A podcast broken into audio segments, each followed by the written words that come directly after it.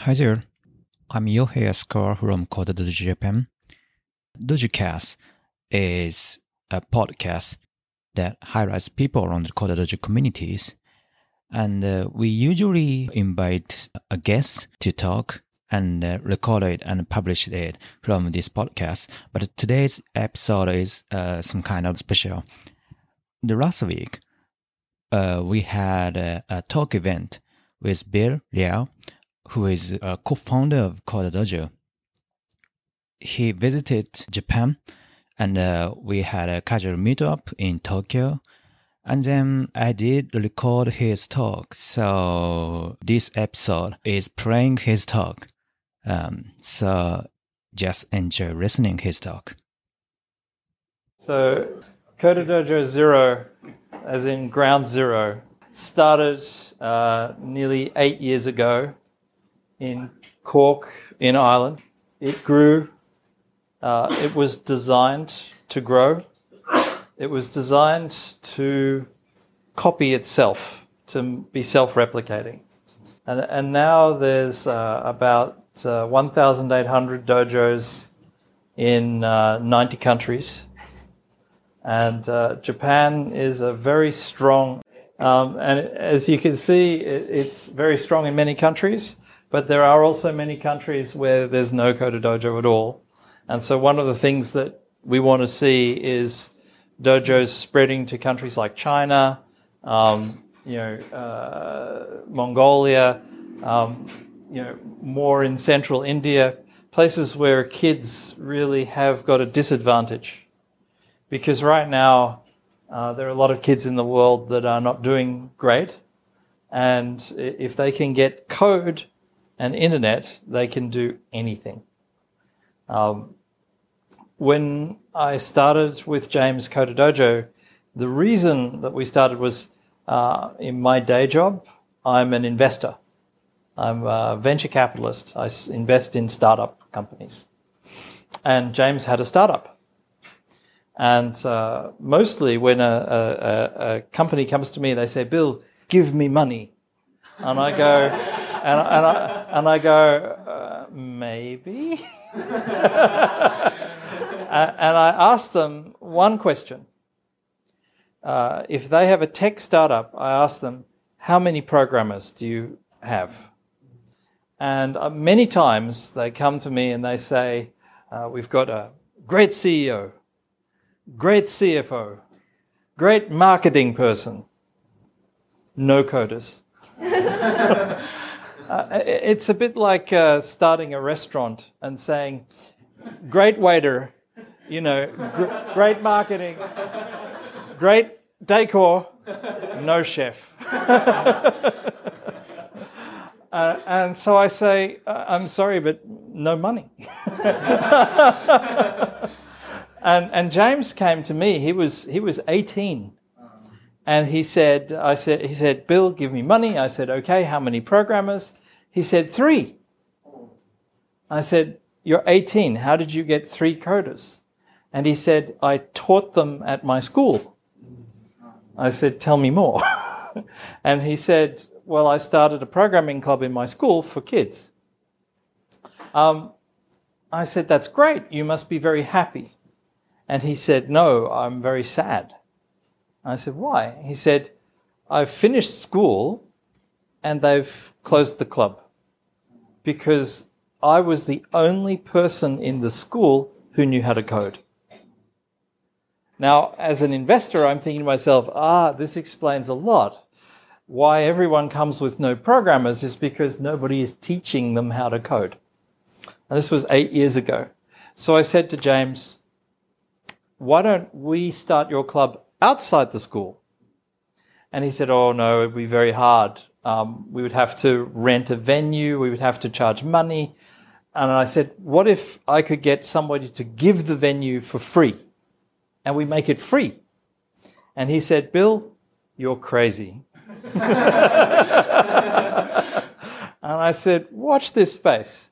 And I rang the software programming business in Cork and I said, give me your training room for free. And they said, Bill, you're crazy. But I waited And eventually they said, what do you want it for? And I said, I want to teach all the kids in your area who can't afford to learn. I want to teach all those kids how to program for free. And they said, oh, come.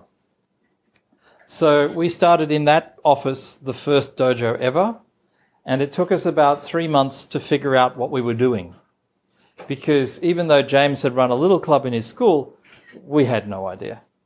So we tried lots of things, and we worked out over time how best to get kids to learn to code powerfully. And the answer is very simple. Give them freedom. The more freedom you give them, the faster they learn. And when I set up the first dojo with James, we came up with the name. The first name was not good. Saturday Morning Programming Club for Kids. It's not a good name. But my family, myself and my kids and my wife, we do kendo. And I thought, kendo dojo? Coda dojo. And so we came up with that name, and people liked the name. They went, dojo? What's dojo? And we said, oh, it's where you learn, powerful stuff. And they were like, great, let's do it. So that's the name. And then when we were starting very early on, the parents asked me, what are the rules? What are the rules in CoderDojo? And I thought, this was, in the first week, and I was thinking, oh, what are the rules? That's a good idea. We should have rules. So I went and I looked at Boy Scouts, and there were rules, many, many rules. And then I went and I looked at soccer clubs, many, many rules. And I started to look at the rules, and I ended up with a big, long list of rules. And I'm thinking, I can't remember all these rules. This is very hard. And I noticed something, that all the rules were saying no. No. No, don't do this. No, don't do that. No, don't do this. And I thought, it's not very friendly. So I said, what about we make the rules yes? We want this, we want this, we want this, rather than no, no, no. Because I know from my kids, if I tell them no, they do it. So I thought, okay, well, maybe we make the rules positive. And we thought about what we wanted. And at the end of a long process, we ended up saying just one rule for the kids. Be cool. Everything we want them to do is just to be cool. You make a new Scratch game, that's cool. Be cool.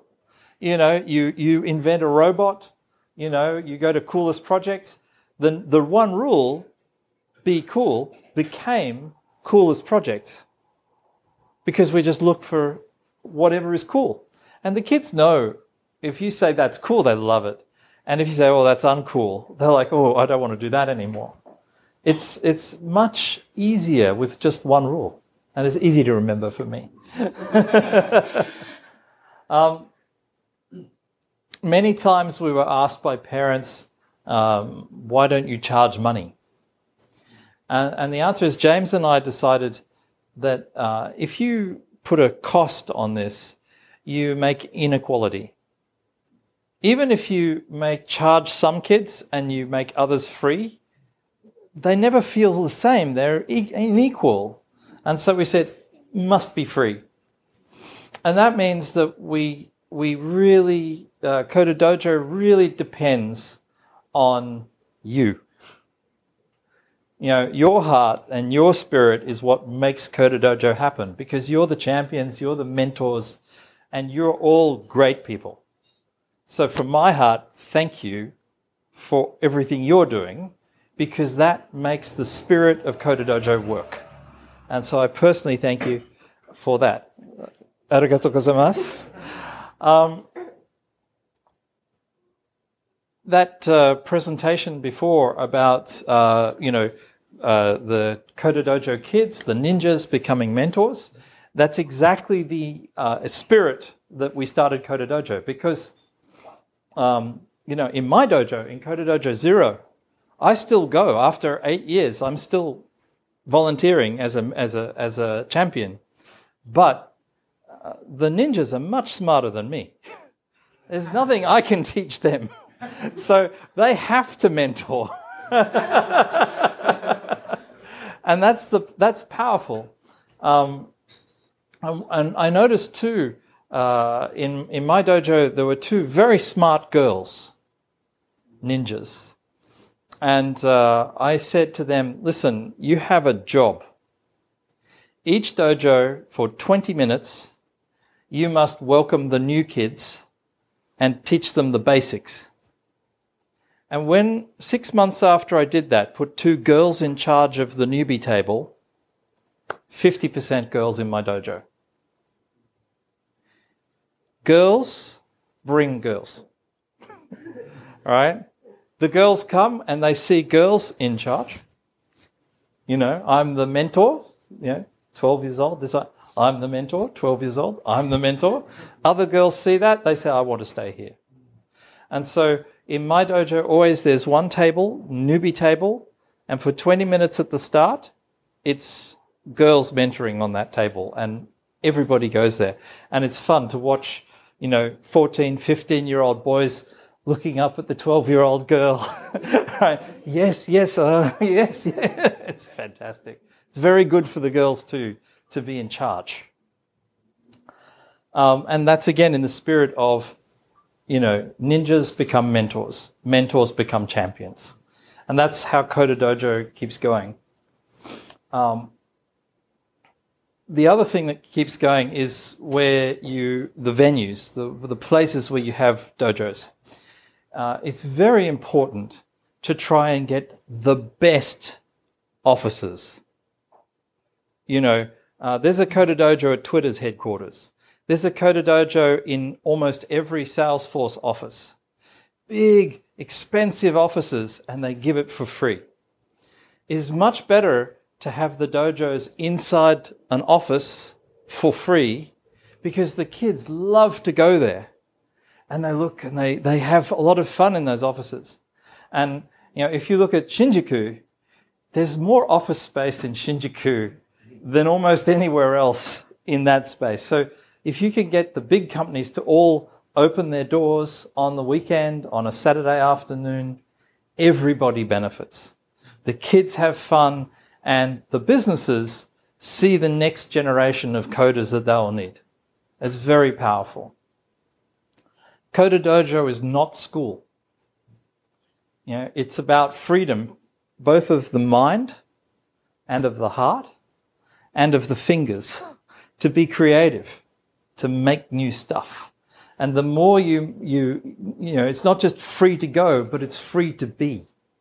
And the more you can get that spirit going around, the more power there is for everybody in the community. One thing in my dojo, all the parents sit at one side and all the kids sit at the other side, because we've found that the parents slow the kids down. It's much better to have the kids working together, and you encourage them to collaborate and they create projects together. Being a champion for now 8 years means that I make the parents do everything. I come into my dojo, I sit down, someone brings me tea, someone brings me cake, I chill out. That's my job at the dojo. Because after 8 years, if I had to be doing lots and lots and lots of organizing and managing and everything else, I would have burnt out. Right? You can't keep going forever. You need to get the parents to do the work. Very important. It's free, but it's not a free ride. Another thing in my dojo that works really well is we give out belts. In karate, you have a white belt, a red belt, a brown belt, green belt, black belt. We have USB wristbands in white, in different colors. To get a black belt in my dojo, you need to have submitted code to GitHub that has been reused 1 million times. All right, so there have to be 1 million live instances of your code. That's a black belt. And the kids love the belts. They'll do a lot to earn the belts. And the belts are given free by businesses. They put their logo on there. That's fine. What else? I guess the other thing is if you have questions, now's the time to ask. You know, if you want to know anything about CoderDojo, I still know pretty much everything. So thank you very much. And if you have questions, now's the time. というわけでまずはありがとうございます。